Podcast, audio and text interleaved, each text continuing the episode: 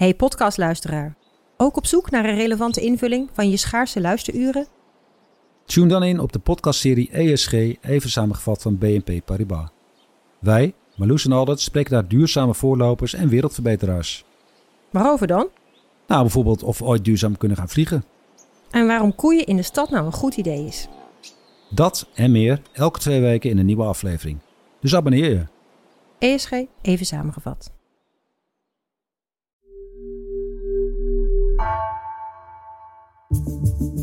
Vanaf de redactie van NRC het verhaal van vandaag. Mijn naam is Egbert Kalsen.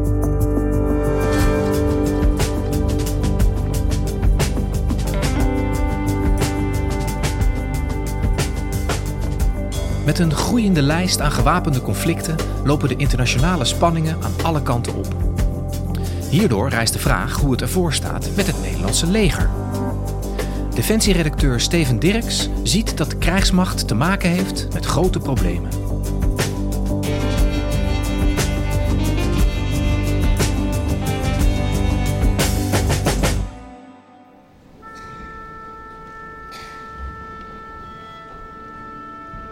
Eigenlijk zou je het leger kunnen beschouwen als een groot symfonieorkest. Waarin iedereen uh, zijn eigen partij speelt. Een krijgsmacht bestaat uit verschillende onderdelen. Je hebt bijvoorbeeld uh, de landmacht. Je hebt de marine. De luchtmacht. Als je oorlog voert, moeten al die onderdelen met elkaar samenwerken. En dat gaat eigenlijk nog verder. Ook binnen die verschillende krijgsmachtdelen zijn er allerlei specialismen en heeft elke eenheid zijn eigen taak. Zoals bijvoorbeeld bij de landmacht heb je infanterie, je hebt tanks, je hebt genie, je hebt geneeskundige troepen, transporteenheden, logistiek. Al die eenheden moeten heel goed met elkaar samenwerken en dat moet allemaal kloppen, wil je militaire operatie succesvol kunnen uitvoeren. Dus als die krijgsmacht een grote operatie moet uitvoeren, of eigenlijk eh, je zou kunnen zeggen een symfonie moet spelen, dan moeten al die onderdelen heel goed met elkaar samenwerken, anders wordt het orkest vals en eh, is de muziek niet om aan te horen.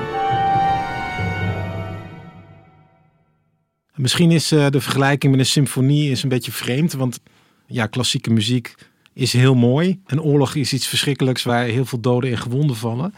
Maar de vergelijking is niet zo raar als je bedenkt dat uh, een leger, net als een symfonieorkest, alleen functioneert als iedereen in harmonie met elkaar samenwerkt.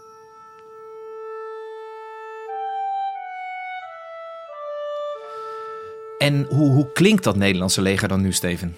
Nou, ik denk niet altijd even zuiver. Alleen al omdat er bepaalde instrumenten eigenlijk uh, grotendeels missen.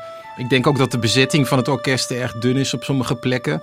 Uh, dat ze niet goed genoeg geoefend hebben. En dat hun instrumenten misschien ook wel een beetje aan vervanging toe zijn. Als je zeg maar de tanks zou beschouwen als, uh, als, als de violen. Dan zijn daar gewoon eigenlijk veel te weinig van. Nederland heeft in 2010 de tanks allemaal wegbezuinigd. We huren er 18 van de Duitsers. En een aantal weken geleden werd daarmee geoefend op een oefenterrein in het noorden van Nederland bij Lauwersoog. En ik ben gaan kijken hoe dat ging. Uh, wie bent u eigenlijk? Ik ben uh, Steven Dierks, NSC. Ik heb al eens eerder tanks in actie gezien, maar dat was dan meer een soort van demonstratie waarin ze dan gewoon uh, voorbij kwamen rijden. En, en dat was het dan. Maar dit was een echte oefening op een heel groot terrein, waarin ze echt een aanval simuleerden. En dat kunnen ze op een hele realistische manier doen, omdat ze beschikken over een soort van lasersysteem. Dus ze schieten met lasers op elkaar. En ze hebben ook een systeem met sensoren dat precies registreert wanneer je bent geraakt of niet. Ja, we schieten met lasers. Uh, die lasers registreren de auto's, dus je kan zien uh, wie wie heeft uh, beschoten. Met wat voor een wapensysteem je bent beschoten. Het doel van de oefening was het doorbreken van een stelling van een oefenvijand. En daarvoor moest de infanterie oprukken over een waterpartij. De infanterie had daarvoor de beschikking over tanks. Ja, het bleek dus eigenlijk best wel moeilijk om die tanks te vinden. Want het oefenterrein is best wel groot. Het is echt een paar kilometer breed en het is 10 kilometer lang. Dus we waren eigenlijk in een, uh, in een terreinwagen op zoek naar de tanks. En toen waren we eigenlijk aan de goede kant van het oefenterrein. En toen kwam dat, ineens kwam er één om de hoek zetten. En dat bleek de enige overlevende van het gevecht dat daar zo net had plaatsgevonden. Want dat bleek al afgelopen. En gelukkig was er nog een, eh, een adjudant die uh, betrokken was bij de oefenleiding. Die dus eigenlijk een soort van scheidsrechter is bij wat er gebeurt. En die vertelde wat er zich zojuist had afgespeeld. Er is een ontmoetingsgevecht ontstaan. En dat gevecht uiteindelijk heeft zich een beetje geleid door dit bos heen. de ene gaat wat achteruit, de andere probeert wat meters te maken. En zo komt dat, uh, vice versa loopt dat eigenlijk een beetje door. Tot je het moment komt, is dat je dus eigenlijk de verhouding van 2 tot 1 krijgt. En uh, ja, dat, dat, is een, dat is een kwestie van vijf minuten werk. Uh, dan is het voorbij. Dan, dan is het of gewonnen of verloren. En, en, ze hebben nu gewonnen, dus dat is oké. Wat je dus heel goed kon zien is dat het echte gevecht van staal op staal, tank tegen tank, dat het maar een paar minuten duurt en dat, dat de verliezen gigantisch zijn. Van de vijand zijn er drie uitgeschakeld en van de uh, uh, blauwe partij zijn er drie uitgeschakeld. Ja, Steven, ik ben geen uh, militair deskundige, maar dit klinkt eerlijk gezegd als een prima oefening. Wat, wat mankeert er dan precies aan? Ja, het is een prima oefening, maar druk je wel met de neus op de feiten natuurlijk. Uh, nog even in herinnering roepend, we hebben eigenlijk geen eigen tanks. Deze 18 zijn uh, geleased van de Duitsers, dus dat is het. Er deden er nu zes mee en er waren binnen vijf minuten waren er vijf uitgeschakeld. Dus het, het, het geeft wel een soort van indruk van het mini-legertje wat we nog hebben.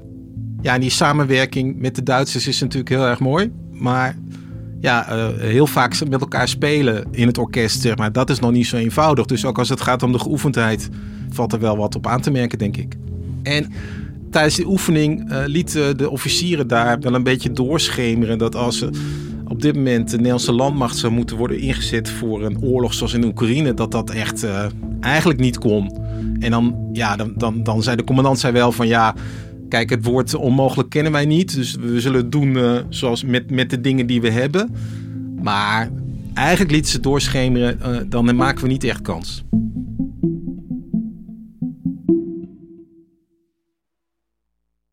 Dus het aantal tanks dat we hebben, of eigenlijk niet meer hebben, dat is een groot probleem als ik jou goed begrijp. Um, hoe, hoe ziet de rest van ons leger er eigenlijk uit op dit moment?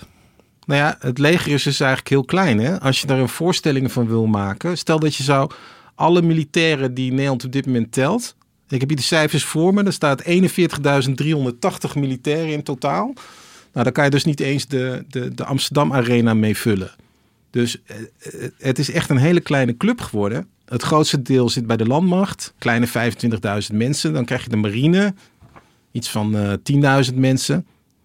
Ja, de luchtmachten werken een kleine 10.000 mensen. En vervolgens heb je ook nog de Marche iets van 8000 mensen. Dat is de militaire politie, maar die werken natuurlijk ook aan de grens en op Schiphol. Ja, dat zijn niet veel mensen. Hoe, hoe zit het met het materieel?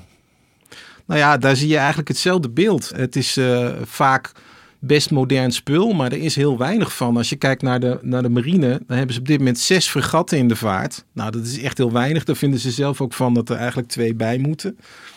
Uh, als je kijkt naar de luchtmacht, die zijn uh, nu bezig om het aantal F-35, dus het aantal eh, gevechtsvliegtuigen, uit te breiden naar 52. Dat is dan redelijk wat, maar dat is niet vergelijkbaar met wat we in de Koude Oorlog uh, in de lucht hadden, zeg maar. En als je kijkt naar, naar de landmacht, dan missen daar gewoon hele belangrijke capaciteiten, zoals de tanks. Want we hebben er maar 18, die huren we. Er is ook een heel groot gebrek aan artillerie, aan kanonnen. Er is een gebrek aan logistiek, aan vrachtwagens, noem maar op. Hey, en even heel Nederlands, wat kost dit allemaal? Nou ja, het is natuurlijk duur. Uh, er is jarenlang op defensie bezuinigd. Tot het moment dat het eigenlijk zijn taken niet meer kon uitvoeren. Uh, na het uitbreken van de oorlog in Oekraïne is daar verandering in gekomen. Toen is de defensiebegroting met maar liefst 40% uitgebreid. Op dit moment geven we ongeveer 20 miljard euro per jaar uit aan defensie. Nou, 20 miljard lijkt ontzettend veel geld. Maar ik heb hier de rijksbegroting uh, van 2023 voor me. En om, dat, om die 20 miljard even in uh, perspectief te zetten. Volksgezondheid krijgt ieder jaar 100 miljard. Sociale zaken iets minder dan 100 miljard. Onderwijs 53 miljard. Dus, dus het is veel geld, maar vergeleken met andere grote posten op de begroting valt het eigenlijk erg mee. En, en het bedrag op zich is inderdaad veel, hè, 20 miljard. Maar is het ook genoeg? Ik bedoel, hoe wordt er bij Defensie zelf gekeken naar dat bedrag? Nou, voor Defensie is het eigenlijk nooit genoeg. Maar er is wel een hele harde afspraak gemaakt door alle landen van de NAVO. En dat is dat elk land eigenlijk 2% van het BBP, dus het bruto binnenlands product, moet uitgeven aan defensie. Dus als de economie groeit, dan moeten ook de defensieuitgaven toenemen. Nou, net als heel veel andere NAVO-landen voldeed Nederland absoluut niet aan die afspraken. Gaven echt veel minder uit dan die 2%. Sinds de Russische inval in Oekraïne is de, zijn we dat aan het repareren. Uh, en in de laatste begroting is het bijna gelukt om uh, 2% van het BBP uit te geven. Maar moet er een beetje gesmokkeld worden om dat te halen. Dus uh, we halen het als we de militaire hulp aan Oekraïne meetellen. En als we dat niet doen, dan zitten we er nog net onder. En, en waar zijn al die miljarden dan aan uitgegeven?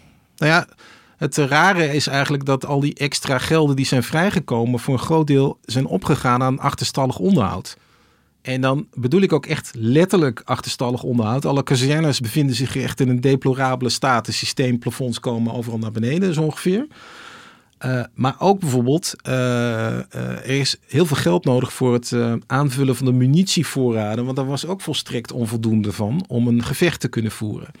Dus het feit dat dat geld eigenlijk voor een groot deel verdwijnt in achterstallig onderhoud, illustreert nog eens de belabberde toestand waarin Defensie zich bevond. Het was echt een uitgewoonde tent. En die wordt nu langzaam weer een beetje op orde gebracht. Maar voor grote investeringen, daar is eigenlijk gewoon ook nog extra geld voor nodig.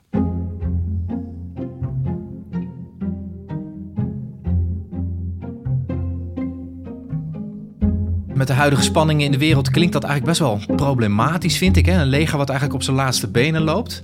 Maar ergens, en jij zei het zelf al, voel ik ook wel die geruststelling omdat we lid zijn van die NAVO. Hè? We zitten met die bondgenoten in dat bondgenootschap en zij zullen ons altijd beschermen. Tenminste, als zij hun legers wel op orde hebben natuurlijk. Hoe, hoe, hoe liggen die verhoudingen? Nou, die liggen eigenlijk heel simpel. De, de Amerikanen moeten altijd eh, de hete kolen voor ons uit het vuur halen. Die hebben al die jaren natuurlijk wel heel veel geld uitgegeven aan defensie. Maar je zou eigenlijk grosso modo kunnen stellen dat overal in Europa jarenlang veel te weinig geld is uitgegeven voor defensie. En daardoor is de totale capaciteit gewoon uh, te weinig. Wat we hebben gezien sinds de Russische inval in Oekraïne is dat er enorme veranderingen hebben plaatsgevonden in het denken over defensie. Daarbij gaat het niet alleen over hoeveel geld geven we daar aan uit, maar ook wat moeten we eigenlijk doen en waar moeten we ons op voorbereiden. Dus er heeft echt een enorme paradigmawisseling plaatsgevonden.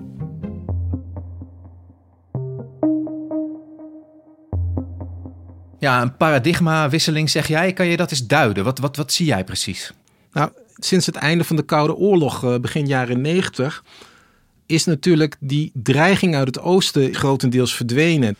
Uh, en hebben we gedacht, wat moeten we dan met de krijgsmacht? Die gaan we inzetten in andere delen van de wereld, in Irak, in Afghanistan, in uh, Mali, om daar te zorgen voor meer stabiliteit. Maar eigenlijk sinds uh, Poetin besloten heeft om de grootste oorlog sinds, op het Europese continent sinds 1945 te beginnen, zien we dat we aan het nadenken zijn over, ja, waar hebben we die krijgsmacht voor? En de belangrijkste taak is nu weer gewoon onszelf verdedigen. Dat was altijd de eerste taak van de krijgsmacht. Zorgen dat we niet worden veroverd door een, een buitenlandse vijand. En dat is nu opnieuw een hele actuele vraag geworden. En, en als je dat eens concreet probeert te maken, Steven, zo'n nieuwe manier van nadenken over defensie, hoe, hoe ziet dat uit? Wat moet er veranderen zeg maar, aan onze defensie om dat weer te kunnen? nou ja, nieuwe manier van oorlogvoering. Eigenlijk de manier van oorlog voeren zoals in de Koude Oorlog uh, voorzien werd. Dus echt een, een, een enorme militaire confrontatie. Met hele grote aantallen mensen, met zwaar materieel, met de inzet van artillerie, met uh, tanks, met panzerwagens. Uh, dus wat, als je dat wilt doen, dan heb je gewoon veel meer materieel nodig. Je hebt eigenlijk ook veel meer mensen nodig. En je moet zorgen dat je dat ook langer kunt volhouden. En dat is waar het nu ook heel erg aan ontbreekt. Dat vertelde ze ook in Lauwers Oog. Dat noemen militairen het voortzettingsvermogen. Dus je kan wel een dagje vechten, maar wat doe je de dag daarna? Is dan de munitie op? Zijn alle soldaten dood of gewond? Dus je moet ook nog een reserve hebben. Nou ja, een aantal van die dingen kun je natuurlijk gewoon oplossen met geld. Hoewel het nu uh, eigenlijk al een probleem is om aan spullen te kopen. Want iedereen wil nu wapens en munitie kopen. Dus je kunt wel wat bestellen, maar dan moet je gewoon echt een paar jaar wachten voordat je de spullen hebt. En een ander groot probleem is dat er eigenlijk veel te weinig mensen zijn. En dat is echt een structureel probleem sinds het afschaffen van de dienstplicht, medio jaren 90. Ja, je ziet dus nu ook dat er echt voorzichtig weer wordt gefilosofeerd over het invoeren van dienstplicht of een vorm daarvan. Je ziet ook daar dat de dingen echt aan het schuiven zijn. Jij noemde zelf al uh, onze eigen samenwerking met Duitsland. Zou dat niet in heel Europa eigenlijk de oplossing moeten zijn? Dat we veel meer gaan samenwerken in plaats van ieder een eigen legertje opbouwen? Ja, samenwerken op defensiegebied uh, ligt politiek gevoelig. Want de krijgsmacht heeft te maken met de soevereiniteit van een land. Het verdedigen van je eigen grondgebied. En toch zie je dat het uh, hier en daar wel gebeurt. En, en Nederland is daar heel actief in. Vooral ook omdat wij eigenlijk zoveel bezuinigd hebben op defensie. Zo hebben wij bijvoorbeeld nu de landmacht eigenlijk gefuseerd met de Duitse Bundeswehr. Dat is eigenlijk één leger geworden. De Nederlandse marine werkt nauw samen met de Belgische marine. Je zou kunnen zeggen dat er een, eh, ook een gezamenlijke marine is. De luchtmacht werkt ook samen met de Belgen als het gaat om de verdediging van ons luchtruim. Dus terwijl de politiek daar nog over aan het nadenken is, zie je dat het in de praktijk al gebeurt. Ja, jij noemt uh, de Nederlandse politiek. Nou zijn er over drie weken verkiezingen hier. Uh, dus alle partijprogramma's liggen er alweer. Hoe, hoe wordt er eigenlijk door de Nederlandse partijen nagedacht over die samenwerking op defensiegebied? Nou, als je kijkt naar de partijprogramma's, dan zie je dat eigenlijk bijna alle, alle partijen het wel over eens zijn dat er gewoon nu geld voor defensie vrijgemaakt moet worden. Dus bijna iedereen wil vasthouden aan die 2% norm. En als je dan kijkt naar hoe dat geld moet worden besteed, dan zie je duidelijke accentverschillen. Waarbij uh, vooral aan de wat progressieve kant, D66, GroenLinks, PvdA, uh, er meer wordt nagedacht over Europese samenwerking en ook over taakspecialisatie. Dat wil zeggen dat de krijgsmacht uh, zich gaat toeleggen op één bepaalde rol. En als het over Nederland gaat, dan gaat het bijvoorbeeld vaak over de vraag: moeten we niet vooral investeren in de marine? Want we zijn toch een, uh, een land aan zee. En dat is voor ons heel belangrijk. En die landmacht, dat kan bijvoorbeeld Duitsland wel doen. Je ziet dat aan de progressieve kant van het politieke spectrum daar hardop over wordt nagedacht. Dan klinkt zelfs uh, de term Europees leger. Dus nog los van de NAVO. Ja, en, en, meer aan de rechterkant uh, bij, de, bij VVD, uh, CDA, maar ook BBB en uh, Nieuw Sociaal Contract zie je dat er toch men daar eigenlijk niet naartoe wil. En dat men het toch belangrijk vindt dat we eigenlijk alle capaciteiten zelf in de hand houden. Dus dat het leger niet iets is wat je kunt uitbesteden aan een ander land. Nou, de komende kabinetsperiode gaat het over accentverschillen. er is geld en de vraag zal zijn, waar gaan we dat dan uitgeven? Gaan we weer zelf tanks aanschaffen of niet. De vraag is of dat geld er uh, in de toekomst ook zal zijn. Want we hebben gezien bij deze begroting dat er voor het eerst weer bezuinigd moet worden. En defensie is altijd uh, uh, kandidaat nummer één als het gaat om bezuinigen. En op de echt lange termijn, als die situatie aan onze oostflank zich niet stabiliseert, is het de vraag: is geld alleen wel voldoende? Want met geld kun je niet alles oplossen. Uh, mensen zijn er gewoon niet te krijgen in Nederland voor het leger. Uh, de Defensie is aan, aan, het experimenteren met andere vormen om mensen uh, zover te krijgen. Maar ja, misschien komt toch die vraag op een gegeven moment op tafel. En zo gek is dat niet. Hè? In Polen is er dienstplicht, in Finland is er dienstplicht. En daar weten ze dat dat heel erg nodig is om ervoor te zorgen dat het land verdedigd kan worden in, het, in noodgeval. In Nederland is het nog lang niet zo ver. Ik denk dat er heel weinig animo voor is. Maar ja, uh, op termijn komt die vraag toch misschien op de een of andere manier op tafel. Dankjewel, Steven. Graag gedaan.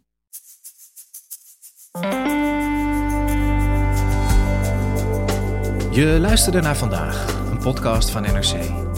Eén verhaal, elke dag. Deze aflevering werd gemaakt door Lis Doutsenberg, Tessa Kolen en Jan-Paul de Bond. Coördinatie Henk Ruigrok van de Werven. Dit was vandaag, morgen weer.